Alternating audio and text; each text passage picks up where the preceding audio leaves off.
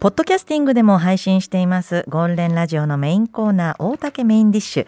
本日のお客様をご紹介します。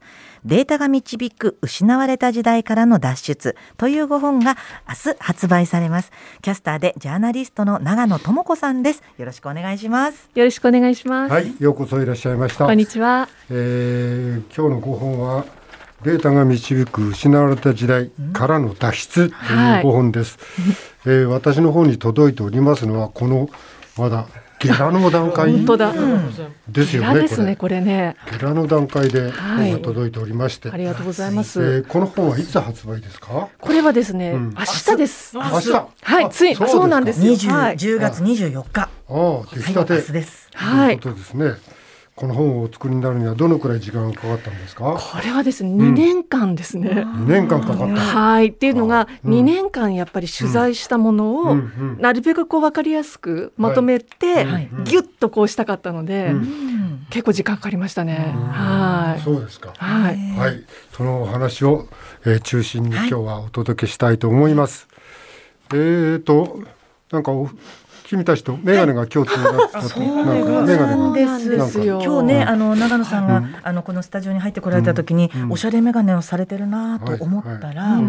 私たちもお世話になってる阿佐ヶ谷の眼鏡屋さん。そうなんです東京プチカルさんの眼鏡かけてらして。そうお前たちの眼鏡全然高そうに。見 え違う違う。違うこれはこれで。人間がちょっとあれなんで安く見える。本当に今日よりによってねちょっと違う。これもこれもいい眼鏡私はだからこれショップで買った時にそこのお店の方にこれ阿佐ヶ谷姉妹さんとお揃いなんですよって言っていただいて。そうなんでそれあじゃあやめますって言われたいやすごい阿佐ヶ谷姉妹さんおしゃれなんだなってすごいおしゃれな眼鏡屋さんですよね。すごいなお前。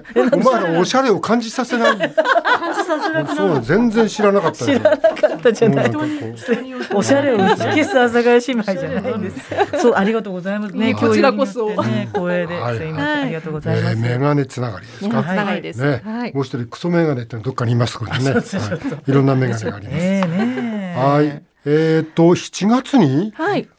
はい。なんですか？これ骨盤を骨折したって書いてありますそうなんですよ、えー、本当に改めまして各所の方にご迷惑をおかけしてしまって、はい、すいませんでした。もうすっかり大丈夫です。もう良くなりました、はい、それなんですか？階段か何かでもうすごい派手に転倒して、え？ー、本当に生まれて初めて入院したんですよ私。そう入院経験なくて。でも私そういうお年頃。そういうお年頃ね。確かに今そういうそういうお年頃。骨盤ってね大変ですよ大変でしょ骨盤大変でした。あもう歩けるまでにやっぱりちょっと一ヶ月以上かかりましたね。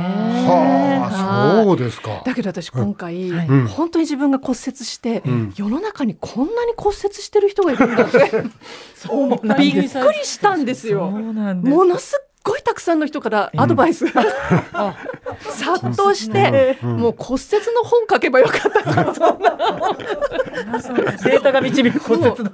え骨折した人この中にいませんあ私。ほら！すごくないですか？いや今五人中四人。四人。はいデータ取っちゃいました。絶対もう、私も去年、あの手首を折っちゃったんですけど、やっぱり骨折話でしばらくこと書きませんでしたよね。ですよね。すごいんだった。俺も本番の前日に、あの本番の稽古してる時にマストから飛び降りた。4メートルのマストから飛び降りた。それで左足首を骨折した。今だったら絶対ダメなやつそうです。ね4メートルから。それすごい上回ってきちゃった。どんどん部位で上回っ人はいろんなことで骨折しますね。まあちょっと置いといてですねえーと、長野さんは80年代はバラエティ番組で活躍してらしたんですが、はい、えー、どうも当時ですね、うん、今聞いてみると、うん、人生で一番お酒を飲んだ時期だった嫌で嫌でって。そんなに酒飲みましたか？あの、ね、違うんですよ。バラエティ番組が嫌だったんじゃないですよ、自分が嫌だったんです自分が嫌だった。ずっと行動をやりたかったんですね、はい、入社してから、でもなんかちょっといろいろ会社の、まあ、フジテレビの方向性で、私がひょうきん族のひょうきんベスト10の司会やることになって、まあ、全国的にあの知られたので、ずっとバラエティの仕事がたくさんいただいてたんですよね、だけどニュースやりたいじゃないですか、でなんかこう、ごまかしごまかし、なんかバラエティ番組って、その時も本当に芸人さんたち命がけで体当たりでやってるじゃないですか、番組。真剣勝負で。あれ？そうでもない？まあそうでもない、ちょっと首かしげちゃった。いやだそこまで真剣に私がなれないことで自分が嫌だったんですよ。まあこっちお笑いの方は笑わせようと思っていろいろエスカレートしますからね、うん。でもやっそぱのエスカレートの歯止めみたいなものが当時はあんまりありませんでしたからね。いやまあね、私の場合にはもう放送ではい後ろから胸をわしづかみにされたりとかね、そんな時代。まあやっぱり時そ代もんな時代ね。そんな時代でしたよ。はいだけどそれも、はいもうご本人が必死で爪痕残そうとしてると思うと。それはお優しい考え方ですよそれは。まあ、あのしょうがないなと思うぐらいみんな真剣だったからでも自分は本当はニュースやりたいのにやってる感が嫌だったんです、だから自分が嫌だった。だから酒飲んで。それで酒飲んでそう。やさぐれてたんですよ。まあでもそのその時代は大竹さん、私、はい。番組一緒にやらせていただいたの覚えてらっしゃいます、あ申し訳ない。あんまり覚えてないですけど。ひどいことしましたよ違 大丈夫。なんかあのね、うんニュースステーションっていう番組あるじゃないですか。はい。それのパロディ番組一緒にずっとやらせていただいてて、えー大竹さん久米さんで、私の小宮さんで、北郎さんが解説の方で、うん。フェイクニュースの番組やってたの。あ覚えてます。あなんかそんなのやってた。嘘ばっかり。つくニュー。ス嘘ばっかり。で真面目な顔して嘘をつくそうずっはいとあのニュース VTR が全部嘘なの。北郎さんもデタラメな解そう説でたらめな解説する番組。やらせていただいて、うんしてまどうした。も申し訳ございません。いやいやとんでもない。こちらこそ。はい、そんなことがありまして、はい。それからはやっぱりアメリカにちょっと行って、それはあれですか、もうちょっとニュースの方をちゃんと勉強したいとかお思いになって、ついに決断をして。はもうんうここで本当にニュースやるんだったら今しかないなって思って32歳の時にい。うん。アメリカに行きました。どのくらい行ってたんですか？5年半ですね。え？5年半。そんなに行ってたの、はいはい行ってました。そんなに行ってたの？そうなんですよ。まあ夫の転勤もあったんで、一緒に行っでその間に大学院に行って、まあちょっとゼロから勉強して、えちゃんと報道キャスターやりたいって言うんだったら、はい。自分でそれなりの努力しないと恥ずかしいから、うん。頑張ろうと思ってやりました。なるほど。はい。すごいね。ぱし女の人はそういうところすごいんだよね。なんか、い三浦なんか見ててもね、はい。やめてパッて行っちゃって、であそうですよね。向こう行ってやりたいことが分かんなくなってるって感じですね。何のいやいや、行くまではあったんでやりたいことが、行ってから分かんなくなっちゃったらしいんだけど、まあそれでもいろいろ試行錯誤しながら、ね、多分、はい。ね、なんか少し休んでる間、気にしないで多分か帰ってきても楽しいやつになってると思いますけど。そうで。すね。まあはいな長野さんはもうそのうん。やっぱりご自身でこの進まれようとするそのなんて言うんでしょう。うん。あのじゃじゃん研究？ん。内容とかそういうものはもう決まってらしたんですか？最初から。えあの大学院ですか、はい。それはもう全然決まってなくて、ええ入ってからそのうん。メディアの環境学っていうか、はい。人間を取り巻くメディアの影響人間への影響みたいなのはいの論文を書いて、えそれで帰ってきたんですけど、はい。それでテレビ朝日にうん。37歳の時にお世話になって、はい、はい。はい、でそれから報道20年。はい。やってました。はい。はさあ、さて、それで今回書かれたご本のお話ですけど、いはい。まあ、見事にこの失われた時代からの脱出という、うん。なんか大きく出ちゃって、うん、ちょっと大きいテーマ素晴らしい。ですけども、まあでも、本当にこの時代を私なんかも生きてきて、はい。あの、なんか日本ってちょっとうまくいってないんじゃないかなと。はいうん、なんか全全部がなんかダメな感じがしてきてこっから抜け出せるのかなみたいな。抜け出してみようっていう本です。おはい、っていうかそのまあ一旦に、うん。多分その今大竹さんがおっしゃったことってうん。社会とか世界の構造がすごく変わるときに、日本が構造が変わらないまま、はい。ずっとイノベーションみたいなのも起こらないまま、結局経済低迷してるのが30年ぐらい続いてるっていうのが、まあ、失われた30年という言葉であると思うんですけど、うん。そっからじゃあ何を変えていこうかっていうのの、まあ一つのあの一端ですよね、うん。だからやっぱりそのうん。ジェンダーっていう部分がすごくやっぱりこの本のテーマになってくるんですけれども、うん。あの世の中が変わった瞬間って皆さん感じました、うん、これまで生きてて。変わった瞬間、うん、私今回いろいろな企業の取材を2年間してたんですけれども、はい、その中で働き方改革をやっていた大手商社のある人がおっしゃったことがあって、うん、1996年とか7年に、私はすごく個人的にですけど、世の中変わったと思ったんですって言われたんですよ、はい、何だと思います、うん、1996とか97、97のあたり、はい、何が変わったんですか？ね、その方がおっしゃるには、スターバックスが上陸して、そうだ彼女は本当に個人的な考えですけどって言って、要するにそのフォーム多めとか自分たちに最適化するサービスが初めて出てきた、うん、それから世の中は変わってきたんですっておっしゃって。て、うん。えー、それそのニーズが最適化するっていうことによって、うん。自分好みにカスタマイズっていう言葉が初めて生まれたっていうのが、そう96年なんですよね。でそれからどんどん世界が一つにつながったりグローバルチェーンが実現したりテクノロジーが進化ということで、はい、みんながこれまでにないニーズに対応できるようになったっていうのが今の社会と世界の変化だったんですよ。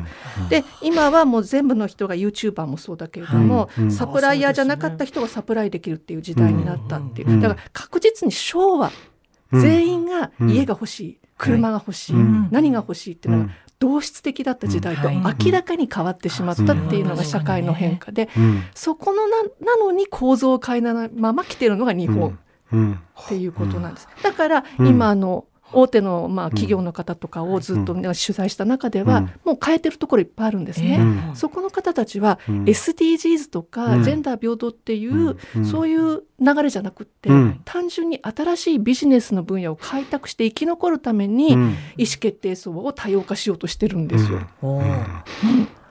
意思決定そうか。そう。だからやっぱり男の人ばっかりだったでしょ、はい、でやっぱりクロススーツ軍団みたいなので、同質、まあ、私が大体取材したのは商社だったんですけども、商社男性9割ですよ、女性1割がみんな今新卒の女性の総合職採用を5割にしようとしてるんですよ。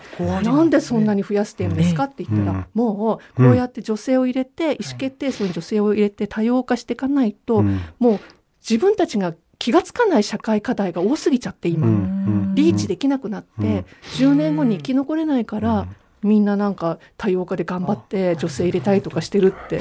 気づかないところの部分があるわけですね確実にその変化が起きてるのにかなり多くのまだ会社とか、はい、まあ、メディアもそうなんですけど、あるいは政治国会、はい、国会も衆議院議員って、まあ、あの男性9割ですよ。はいだから変わらない部分があって、まあ、そこをじゃあどう変えていったらいいのかっていうのと、変えたらどういうプラスがあるのかっていうのを、もうこれだったらデータで全部出そうと思って、なるほど。でその本に載っけた。ねでそう、グラフとかもすごくち、ねいっぱいず、ね、あの見やすい形でねちゃんとデータ化していただいてますよね。あのあれですよね、データにあってご本にもあると思うんですけども。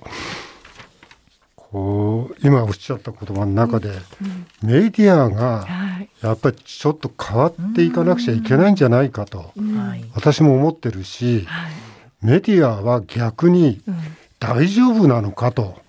い。う感じも近頃特に強くしてるんですけども、このデータの中でご紹介されているのは日本テレビ局ラジオ局は女性役員の割合割合極めて低いってことをおっしゃってますね。そうですね、はい、これも全部データで出してます、ね、はい、このデータは、はい、えー、民放テレビ、うん。えー、127社の役員総数1814名のうち、うん、女性役員総数42名、うん、女性役員の割合は2.2%、うん、女性の会長は1社岐阜放送、うん、女性社長は2社新潟放送と新潟テレビ新潟テレビと石川テレビ新潟テレビ21っていうんですか、はい、それと石川テレビ、はい、でラジオ、はい、民放98社の役員総数1073名。女性役員総数32名、はい、女性役員の割合3.3%、はい、女性会長2社、はい、岐阜放送広島 FM、女性会社長2社。日本放送 FM 石川そうこれ日本放送すいません別の局なんですけど。まあしょうがない。あの社長あの、はい、在京のラジオ局の初めての女性社長、うん、はい、まあ悔しい、悔しいけどしょうがない。うん。っていうそうですね。あの、まあ、だからどどうなのって話なんですけれども、はい、だけども、まあ、例えばこの日本放送の社長の私取材も結構してるんですけれども、うん。うん、やっぱりその話を聞いていると非常にこう上位下達じゃなくて、チーム感のある経営やってるんですよ。で結構社長が、そのすごいなんていうのあの全然広々とした制作のデスクに一人でポツンと座って、社長室じゃなくてね、うん、で社員とこう、世間話をずっとしてたりとかっていうような会社になってて、でなんかすごくあのそれじゃ社長らしくないって文句も言われるんですって、うん。はい、だけども彼女は、うん、いやもう私たちは下町ロケットみたいにみんなでチーム感でやっていくってことを喋ってたんだけど、うん、これって実はアメリカで adaptive leadership っていう言葉が今すごい流行ってて本もすごい売れてるんですけども、はい、要するにこれまでの牽引型でトップダウンのじゃなくて、いわゆるアダプティブってあのみんなでなんていうのかチーム間でやるっていう、要するにそれこそ意思決定層に多様な人がいて、その人たちの,、あの能力を最大限化して、で共有した目標に向かっていくっていうようなチーム型が今すごい、それはなぜかっていうと、さっきも言ったけど昭和みたいに例えば次の年の週あなんていうのかな予測ができづらい今世の中になってて、不確実性の高い世の中で来年何が起きるか分かんないみたいな世の中になってるから、やっぱりたくさんのいろんな感性を持っている人たちでチームで決定していくっていう方がすごくなんていうのか危機回復能力も高かったりとか。結果的に投資もたくさん来たりとかっていうような感じなんですって。で結構やっぱりねそれをやってるんですよね、あの女性社長は。ということはなんか社内の上下上下関係とか、うん、あの社長がどう言ったからとか、うん、そういうことにこだわらずに、そうですね、社内がこう風通しが良くなってるっていう意味合いに取れますけど、はい、そうですか？あの実際に私がその、社員の人に話を聞いたら、うん、若い AD さん女性の、うん、なんかは、そうやって年がら年中その社長がいて世間話とかしてくれたりとか、自分の考えを話してそれに相づち打ってくれたりとかっていうことが日常的にあるので、自分に自信が持てて会議で発言しやすくなったとか。なんか自己肯定感が生まれたみたいなことも言うんですよ。だからそうするとやっぱ結果的にミーティングも活性化したりとかっていう、まあいい方に今動いてるっていう、ありますよね。あえて聞きますけど、そういうことのデメリットっていうのも何かあるんですか？デメリットっていうのはどうなんでしょうね。よくはこれって、だから女性を意思決定層に入れることで競争力が増すの、とか、なんか女性に下駄履かすだけじゃないの、っていうことはよく言われるんですけども、これってじゃあこの同質性の男性のおじさんだけでやっていくその経営とどっちがあのいいかって進学論争みたいなもんで、じゃあ同質性の組織だけでやってったら競争力増すんですかっていう話になっちゃって、やっぱりそうなってくるとデータに全部私本に書いたんですけども、明らかに女性が意思決定層に入ってやってった方が結果的にその全部利益率も高まったり。レジリエンスも高まったり投資も高まったりっていうデータが出ててこれ国のデータなんですよしかも。あら、うん、はい。なるほど。はい、になってるんですよね。だからそこはもうやってみるしかないのかなっていう。世の中はこうまあクォーター制が叫ばれてて、うん。はい、えー、その意味だったんですけど、うんうん、クォータークォーター制じゃなくてクォーターそうですね。伸びない。意味合いなんですね。クォーターって、クォーターっていうと4分の1になっちゃうんですけど、ね。うん、クォーターって英語で QUOTA 割り当てっていう意味で、はい、全然4分の1じゃなくてクォーターって別の言葉なんですね、割り当てっていう意味。そうある一定の数女性に割り当てるっていう意味ですね、はい、だから例えば経営陣でもそうだし、政治だったらば女性国会議員でもそうだけど、そういうことですね、女性ノルウェーではこの制度を導入して5年経ったって、えー、とね5年以上経ってると思うんですけど、うん、あの、はい。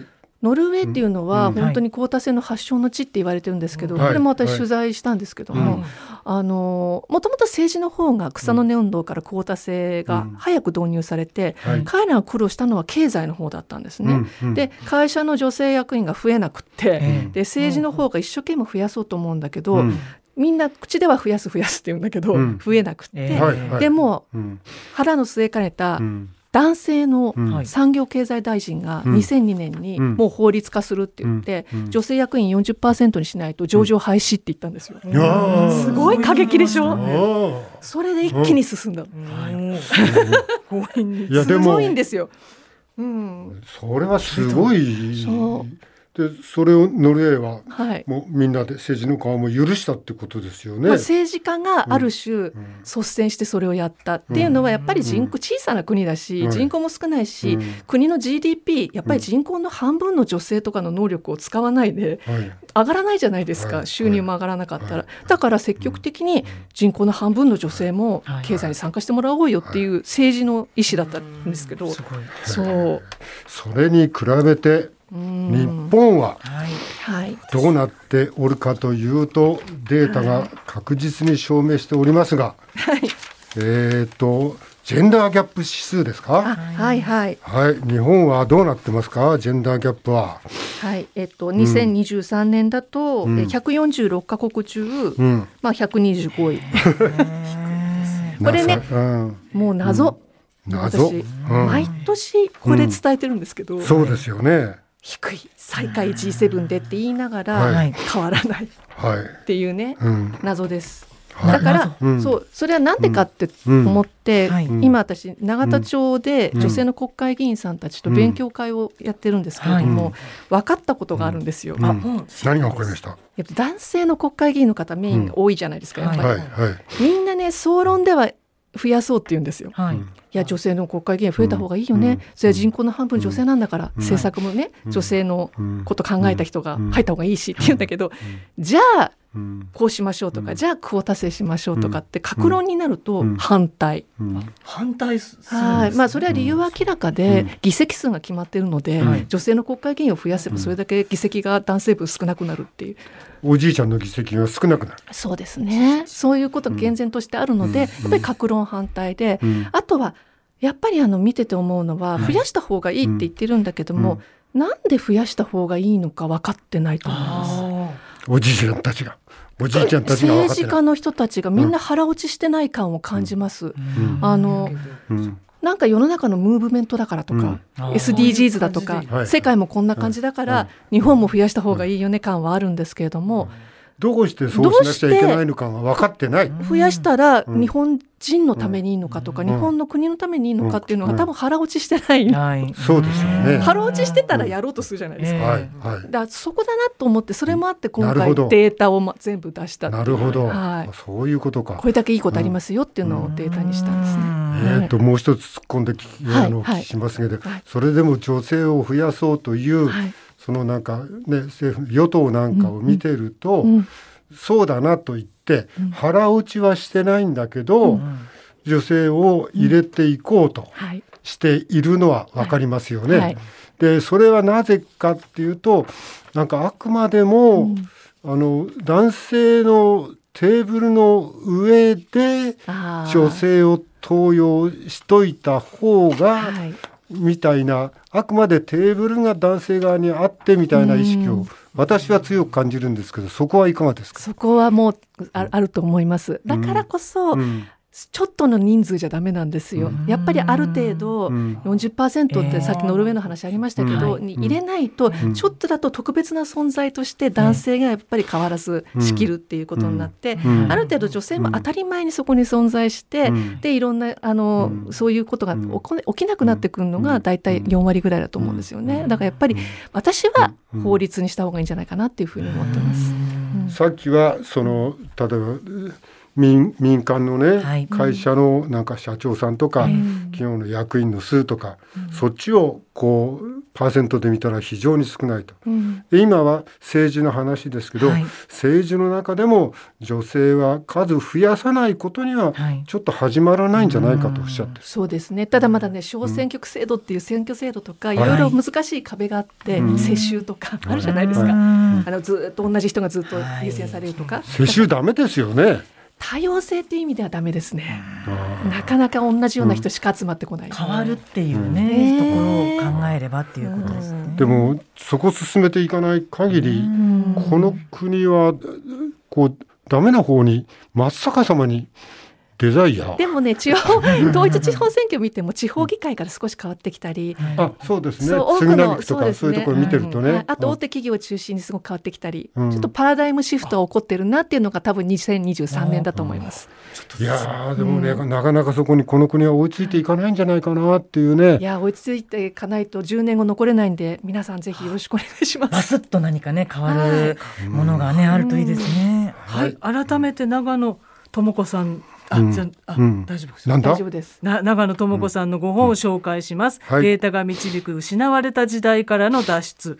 川出処方新社より税込み1870円で明日発売です。興味のある方はぜひご購入ください。うん、はい、えー、大竹メインディッシュゲストは長野智子さんでした。ありがとうございました。ありがとうございました。はい。